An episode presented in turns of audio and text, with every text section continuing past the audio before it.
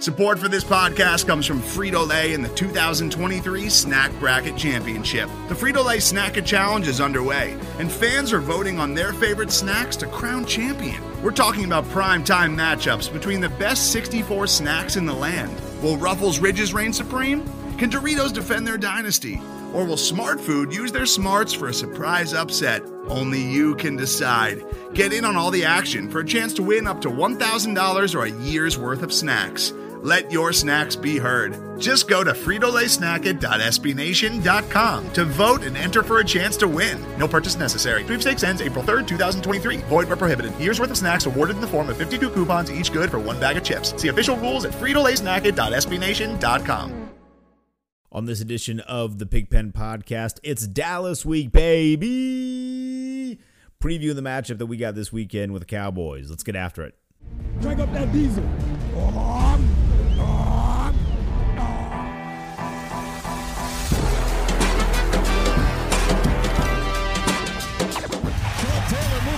moving backwards, trying to find running room, and he's still on his feet.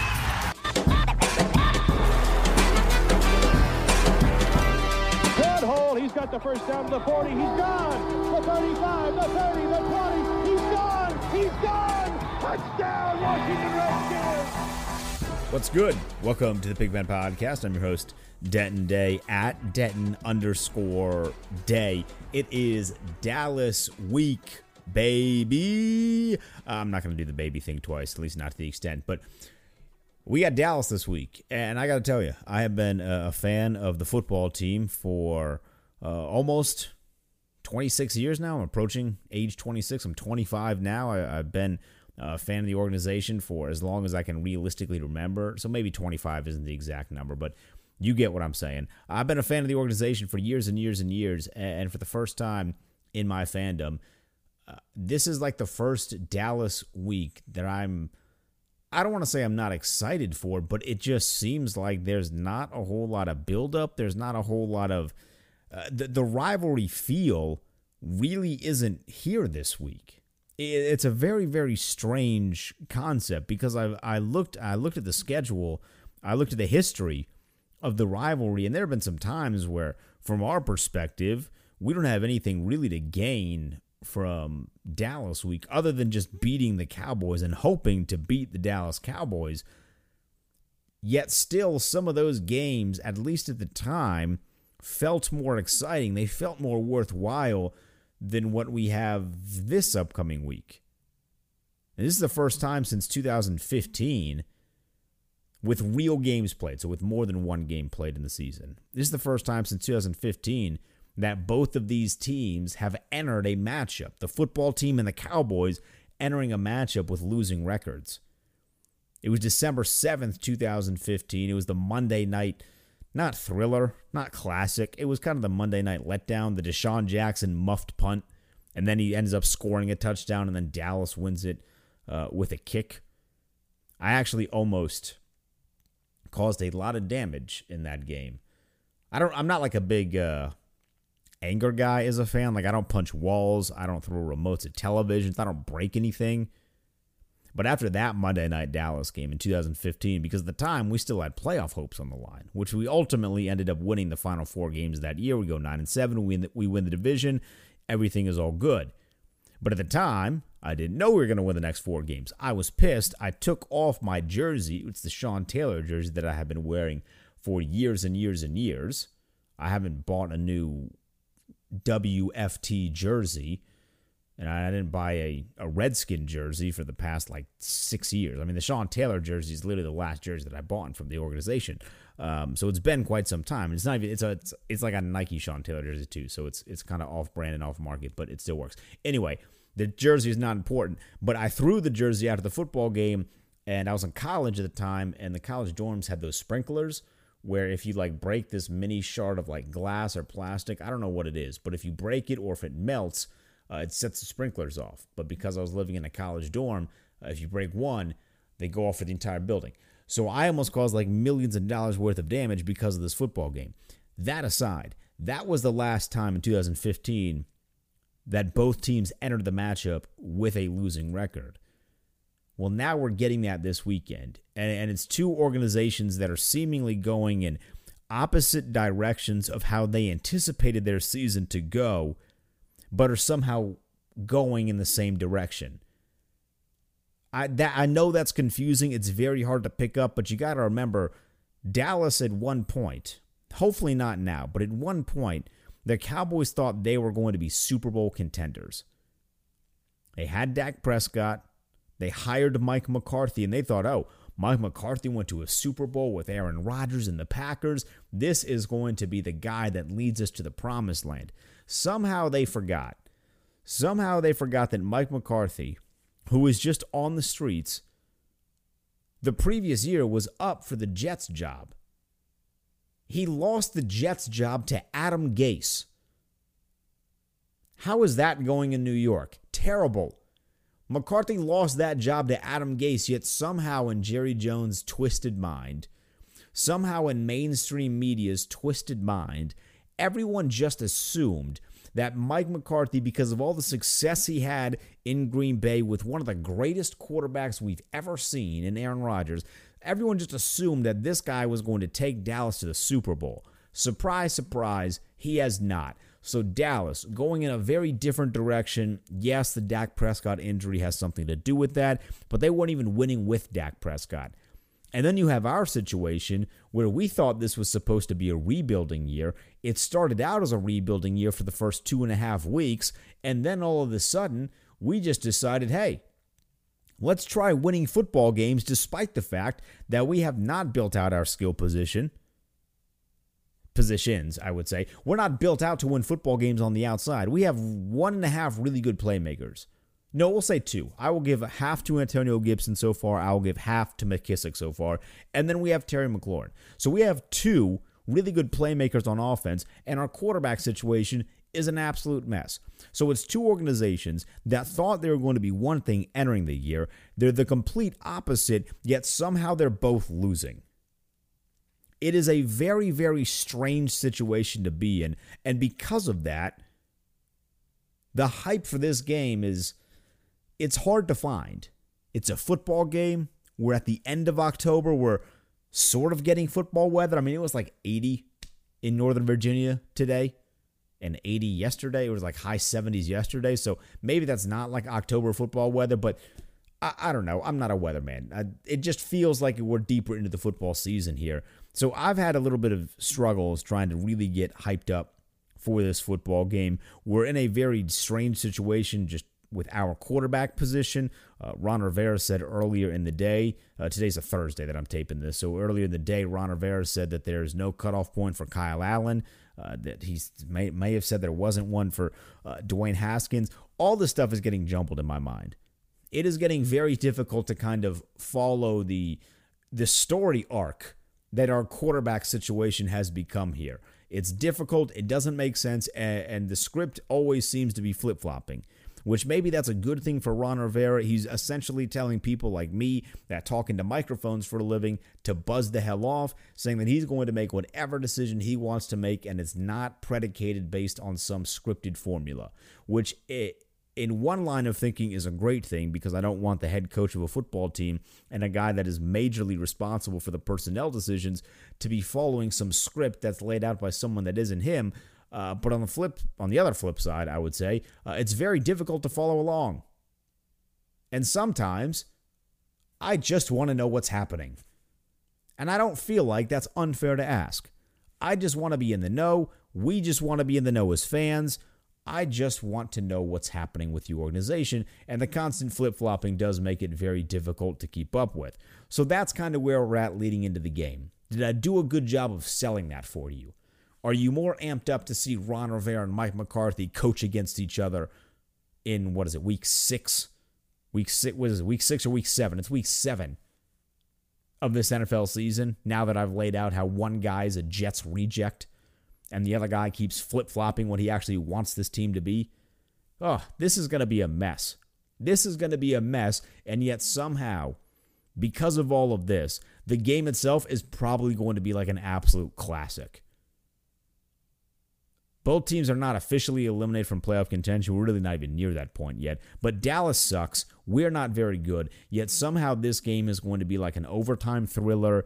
Kyle Allen and, and the Red Rocket Andy Dalton are just going to put up insane numbers. They're going to be dueling it out. It's the duel that no one wanted to see in the NFL. That's how I imagine this game is going to end up, just based on the little amount of hype we've seen headed into the week. But with that said, let's actually get to some of the matchups that we need to win if we want to get back in the win column. Let's talk some offense. You know, shocker. We're starting with the offense. This is going to be a very telling sign for our organization as, as to what we actually have at the running back position moving forward. Because Dallas, quite frankly, sucks at defending the run. Their defense has been terrible. You've watched them on national television. You've watched them in big time games on Game of the Weeks. Uh, playing against the Browns, that one got a lot of trajectory in terms of views. Uh, the Atlanta Falcons collapse, which put Dallas right uh, front and center. Dallas's offense has been really good with Dak Prescott, but they've needed to be really good because their defense can't stop anything. And a lot of that starts in the run game. They are they're not dead last in run defense, but they're pretty damn close. They're allowing 173.3 yards per game on the ground. That is very, very crucial to state. Teams are averaging over 30 carries against the Dallas Cowboys, and most teams are averaging more than five yards per carry. Arizona on Monday Night Football averaged nearly eight yards per carry. Teams are finding a ton of success running the football against the Dallas Cowboys. Now, here's why this is going to be telling because Dallas is 31st in the league in rush defense. We are 32nd in the league in rush offense. Our run game has been atrocious. We haven't really been able to get anybody going. If Dallas is averaging 30 yards per carry, teams are averaging, excuse me, teams are averaging 30 yards against 30 carries per game against Dallas. We are averaging 24 attempts per game. Dallas is allowing five yards per carry. We are averaging three and a half yards per carry. So something has got to give here. That something is either going to be our rushing attack finally finding success and getting our guys moving in the backfield, or Dallas is going to find ways to make stops. Obviously, we are hoping for the former and not the latter. I watched them on Monday Night Football. Arizona made that offensive made that defensive line look like fools. Arizona's offensive line looked like titans. I mean, these dudes were straight warriors. They were bullying grown men at the point of attack at the line of scrimmage. We have yet to see our offensive line. In all of the changes that we've seen, working with young players, we have yet to see our offensive line do anything that even remotely resembles the idea of dominating at the point of attack and winning the battle at the line of scrimmage. This is the time for some of these young offensive linemen to step up, to prove that they deserve to play at the NFL level, to uh, essentially earn a spot in the future of this organization. Because I do believe that while Ron Rivera says that we're trying to win, he's also in he's in this weird process and this weird phase, which I imagine cannot be easy, of wanting to win football games, but also being forced to evaluate the talent that is on this roster in terms of moving forward with the organization. And the offensive line is the offensive line needs help. Uh, maybe that's the nicest way of putting it. I, I thought they played better last week, but I still can't get the performance against the Rams out of my head. We need somebody to step up on the offensive line, preferably all of the people on the offensive line to step up and to play better and to dominate the point of attack. And we also need the guys behind them to perform well. Because not all of it is on the offensive line. Some of our struggles are on the offensive line, but some of the struggles are also on the running backs. The guys that get paid to carry the football. We cut Adrian Peterson because we liked the group that we had at the running back spot. I don't hate the decision to cut Adrian Peterson, although now, as a team that is supposedly trying to win, maybe it would be nice to have a first ballot Hall of Famer that still seems to have some form of juice left in him. That aside, we need our weapons. We have two guys at the running back spot that are officially labeled as weapons Antonio Gibson, JD McKissic. Those guys are weapons, which is fantastic. It adds a component to our offense that we need. They're both playmakers, but at some point, the weapons actually have to be guys that can run the football and not just make plays out of the backfield on short screens and short passes that they can turn two or three yard passes into five or six yards. That is great in its own right and independently, but we need them to do their primary job, which is run the football. This offense, this struggling offense that we have in our team, the offense gets better when you run the football. It's a very old school way of thinking, yes, but the offense is going to get better as the running game performs better. And so far, we have not seen the running game perform to a level that I feel like it should be, that you feel like it should be, and that I feel like the talent we have represents. Because I do believe in both Gibson and McKissic. I'm a little less enthusiastic about giving Peyton Barber a ton of carries, but I'm not against it if he's the hot hand. We haven't really seen him be the hot hand yet, but if he ends up being the hot hand against the Dallas Cowboys, roll with the hot hand. We just need to start getting this offense moving, and you do so in the run game. We're six weeks into the season, going on seven. We have watched our offense struggle immensely. If we don't have a great run game, and we're not overly creative with our offense in terms of ways that we attack the defense, what are we doing? Right? And I'm not saying that's not an excuse to just, you know, hope that the offense starts becoming Kansas City out of the blue. God, please, no. We are not equipped to do some of the things that Kansas City does in terms of wrinkles that they do, unique screenplays, getting different guys the ball in different ways. They do a very good job of that. They have the personnel for that. I'm not suggesting we just need to to become Kansas City all of a sudden, but if we're not running the football and we're not unique on offense, we're bland as hell. And it's exceptionally easy to defend, and that's one of the primary reasons that our offense has struggled. You could blame the lack of talent that we have at the skill position players and guys maybe not running the right routes, maybe not taking the routes deep enough, or whatever. We can get into like deep, deep X's and O's conversations if you really want to, and maybe some of that is to blame, but we are very, very bland on offense. And you can't be bland on offense and not be able to run the football efficiently and effectively. I think that's the biggest thing that we have seen over the first six weeks of action. We have questions at the quarterback spot. We don't know who our future is. Likely not a guy that's on the roster at the moment. But we've been so bland on offense that defenses, even if they're not good defenses, they've been able to defend that. And I look at the defense we're playing this week, and this is by far the weakest defense that we will have played to this point all season. And it might be, when all things are said and done, the weakest defense that we will play all season if we have any sort of life offensively, if we have any sort of pop, we have to see it this weekend. Because if not, I don't care what Ron Rivera says at a press conference, any idea that we can actually win this division has to immediately evaporate from his skull if it isn't already done so. The idea of us winning the division has long been gone from my skull. I never really thought that was legitimate at all. And I'm sure you are the exact same way. You had to be a certain kind of optimistic as a fan, not someone inside the building. They're different. They're built differently. This is their livelihood. But as a fan, you had to be a certain kind of optimistic to think that idea was even remotely accurate. So if we can't run against Dallas, if we can't have offensive success against Dallas, blow it all. I mean, th- blow it up. I mean, I don't really, we don't really have anything, anything to blow up, quite frankly. But you're getting what I'm saying here. Like something has to, something has to, to occur this weekend where you look at it and say, okay, this is what we have to build off of. If not, we're in trouble. I would like that to be Terry McLaurin, but uh, ironically, uh, as bad as Dallas is, uh, rush off rush defenses.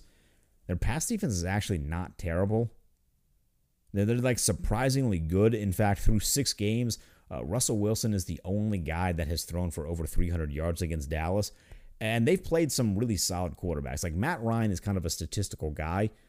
You know, he, he didn't go over 300 yards. He did throw four touchdowns in that Atlanta game where they scored 40 points, but he didn't go over 300 yards. Uh, Jared Goff has been known to put up some numbers that maybe don't exactly indicate how good he is because I'm still personally not sold on him being a great quarterback. Uh, he didn't go over 300 yards. Baker Mayfield certainly didn't. Daniel Jones certainly didn't. Uh, so Dallas's pass defense, not terrible, but I also look at the kind of the players that they got in their defensive backfield, the guys that are going to be responsible for covering Terry McLaurin. And I don't see a guy that I think, oh, yeah, that guy can have success against Terry McLaurin. So far to this point, what we've seen all year is that Terry McLaurin is a true number one wide receiver, dealing with a bad offense and bad play calling and questions to the quarterback spot. The only game that he has really had a poor performance in was just that complete nightmare against Los Angeles where nothing could get going offensively. Uh, and part of that was because it was Alex Smith's return. And there were just all these sorts of variables that were out of the control of Terry McLaurin, which is why he performed bad. I see him having a huge game against the Dallas Cowboys. And maybe, now this might be too optimistic, but maybe, just maybe, we finally take deep shots in the fourth in the first quarter. I'll take them in the fourth quarter too, but I want to see deep shots in the first quarter get the offense moving, get the team in rhythm, dominate the point of attack, and maybe, just maybe, we can score over 30 points in a game. This might be way too optimistic here. But if New York could do it, why can't we do it against Dallas? New York put up 34 points. They hadn't scored a touchdown in two weeks before they played the Cowboys. We, at the very least, are capable of scoring touchdowns at a more likely clip than New York is even if they did beat us last week, but whatever. So who is going to step up that's not Terry McLaurin? I think the best option would have been Isaiah Wright. He's not going to play this week, though, or he's very, very unlikely to play. He's not practicing all week, so I don't see why he would play. So the next best option I would say is Cam. I mean, Cam Sims caught the touchdown. Is it too much to just ask him to to step right up into a role where he has a lot of success against the Dallas Cowboys? Uh, maybe that is too much to ask, but uh, I mean, I'm picking at straws here as to who is going to step up. Dontrelle Inman has had a lot of success recently, but I still don't see him as, as a true number two wide receiver for this team. He's certainly not in the future plans long term. So uh, I'm looking for guys that I feel like are going to be with your organization for years to come. And I guess now Cam Sims fits that mold. Is this the week where he gets real play time after capitalizing on the opportunity he got last week? And with some of the injuries, is this where he gets real play time and is able to capitalize on that? And not only just earn his spot in the lineup moving forward, but also just put forth solid production against a defense that is prone to giving up solid production. I'm hoping that's the case here because it needs to be somebody to help Terry McLaurin out. If we get another threat on the outside, all of a sudden this offense opens up tremendously because McLaurin really is that good. It's a lot easier to double team and to work your defense solely against Terry McLaurin when there's no one else doing anything on offense. So even if it is just one to two to three big plays, something that makes the defense turn their heads and say, wait a second, this guy is actually capable of making things happen. I do think that's that really adjusts the way that we can play on offense and hopefully can result in us picking up a win. But enough about the offense. Let's talk some defense. When it comes to the offense of the Dallas Cowboys, this is a very strange thing to say, but 2020 ha- has brought us some very strange circumstances. I'm not that afraid of Ezekiel Elliott. There was a point in time in 2016, 2017, 18, I never thought I would utter those words. But based on what I have seen so far from Zeke Elliott and, and seeing the way that he fumbled the ball against Arizona, there is something going on, whether it's upstairs or whether it is just the, the coachings. I mean, Dallas is in a lot of turmoil right now. And I am not afraid of Zeke Elliott the way that I feel like I should be afraid of Ezekiel Elliott. He got paid like one of the top running backs because he was one of the top running backs. And since he got paid, he is, in a way, validated why you don't pay running backs. So I'm not afraid of Ezekiel Elliott. What I am afraid of with Dallas's offense is the guys they have on the outside. I'm not a huge believer in Andy Dalton now, but he has a tremendous amount of help that is going to make him a whole lot better. I've been very vocal since his offseason that I was very pleased Amari Cooper turned down our huge money offer. I don't realistically know how much we offered him. I've seen reports, but I've never seen anything confirmed. I don't know how much we offered Amari Cooper. I know it was more than Dallas did, and he turned us down. And I can't tell you how happy I am for that. And I'm hoping this weekend validates that. Now, Amari Cooper's numbers so far this season have been impressive. He's already over 500 yards through six games, which is great for a number one wide receiver. That's kind of what you're looking for. But we do have to remember that a lot of that has come in pseudo garbage time with Dak Prescott literally just slinging the ball really almost every single play after the first quarter. I mean, Dallas finds themselves getting down early in almost every single game, and then you're forced to turn to Dak Prescott when he was healthy to just sling the ball. A little bit of a production drop last week against Arizona because, again, Andy Dalton was the guy in there, and Andy Dalton is not Dak Prescott in terms of being able to throw the football now. I'm just hoping it validates what I've said this entire offseason that we didn't need Amari Cooper. He's overpaid, he's overrated. I do want to see Kendall Fuller get a lot of the matchups against Amari Cooper. The problem is, and this is what scares me, you got Amari Cooper on one side, you got CeeDee Lamb on the other. And CeeDee Lamb has very, very quietly lived up to all of the hype that was surrounding him when he literally fell into the lap of the Dallas Cowboys. I mean, that was a divine gift to Jerry Jones. I don't know what he did. I don't know if he sold his soul. I don't know who he sacrificed in his family, but that was a divine gift of CeeDee Lamb falling right into the lap of Jerry Jones. Who is going to cover CeeDee Lamb? I am confident in Kendall Fuller uh, as doing anything he wants to on the field. So far, what we've seen from him when he's been healthy and playing for us is that Kendall Fuller can quite literally do anything he wants, and I will nod, I will clap, I will cheer. He is fantastic. Everyone else is a question mark. I think Ronald Darby has played solid, so maybe he's less of a question mark than everybody else, but everyone after that is a severe question mark because they haven't played well. And that's what really scares me about this weekend.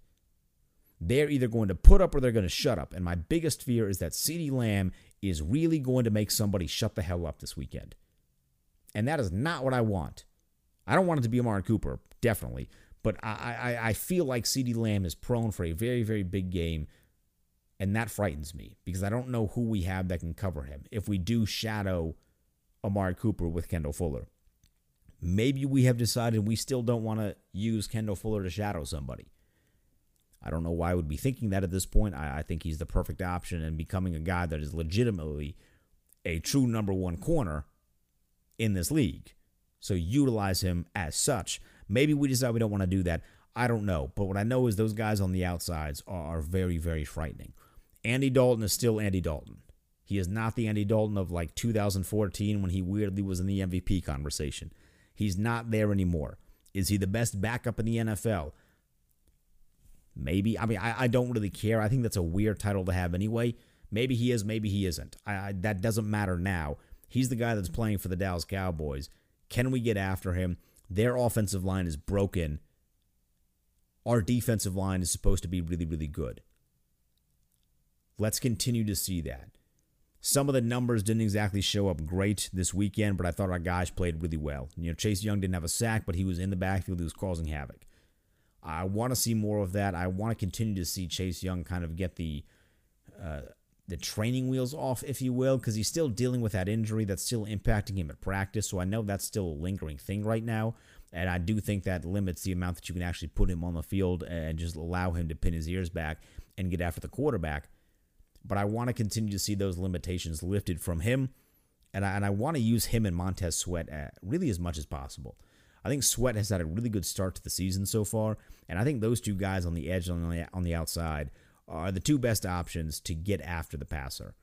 I don't want to just completely disregard Ryan Kerrigan. I know the guy played seven snaps last weekend, which does seem exceptionally low for a guy his caliber. Even a guy that was able to maximize. I mean, he, he played seven snaps and still had a sack. So I would like to get Ryan Kerrigan on the field more, but I think it's very clear that Young and Sweat on the outside are the two guys that are the future. I want to see them just completely annihilate Andy Dalton, quite frankly. Like, get very familiar with that guy. I say this literally every week. I want Chase Young to meet the other team's quarterback. And I want them to have a very good relationship by the end of the game where he comes up and says, Hey, man, you played really, really well. That, that's what I want here. And with Dallas's broken ass offensive line, it feels like this is going to be a weekend where we can have a whole lot of success getting after the quarterback. And based on that, based on Dallas's poor defense, I do think we get back into the win column. Is it bold? Maybe. But I think our team gets back into the win column. I don't think it's going to be an exceptionally pretty game. It's either going to be a very ugly game, or like I said at the beginning of the podcast, it's going to be like this absolute classic uh, that we're going to talk about for years and years and years. Obviously, the former, a little bit more likely, just considering the talent that we at least have offensively. But I think we get it back in the win column. I don't think this Dallas Cowboys offense is very good, and I think mentally the Cowboys as a team are not in a great spot right now. Uh, I think we win 24 to 17. We get back in the win column, and that's what it is. All right, that's wrapping up for this edition of the Pigpen podcast. I'm going to do my best to enjoy Dallas week this weekend. I hope you do the same. I'll be back on Monday talking about the game. Let's have some fun. Hit me up on Twitter over the weekend at Denton underscore day. I'll see you Monday.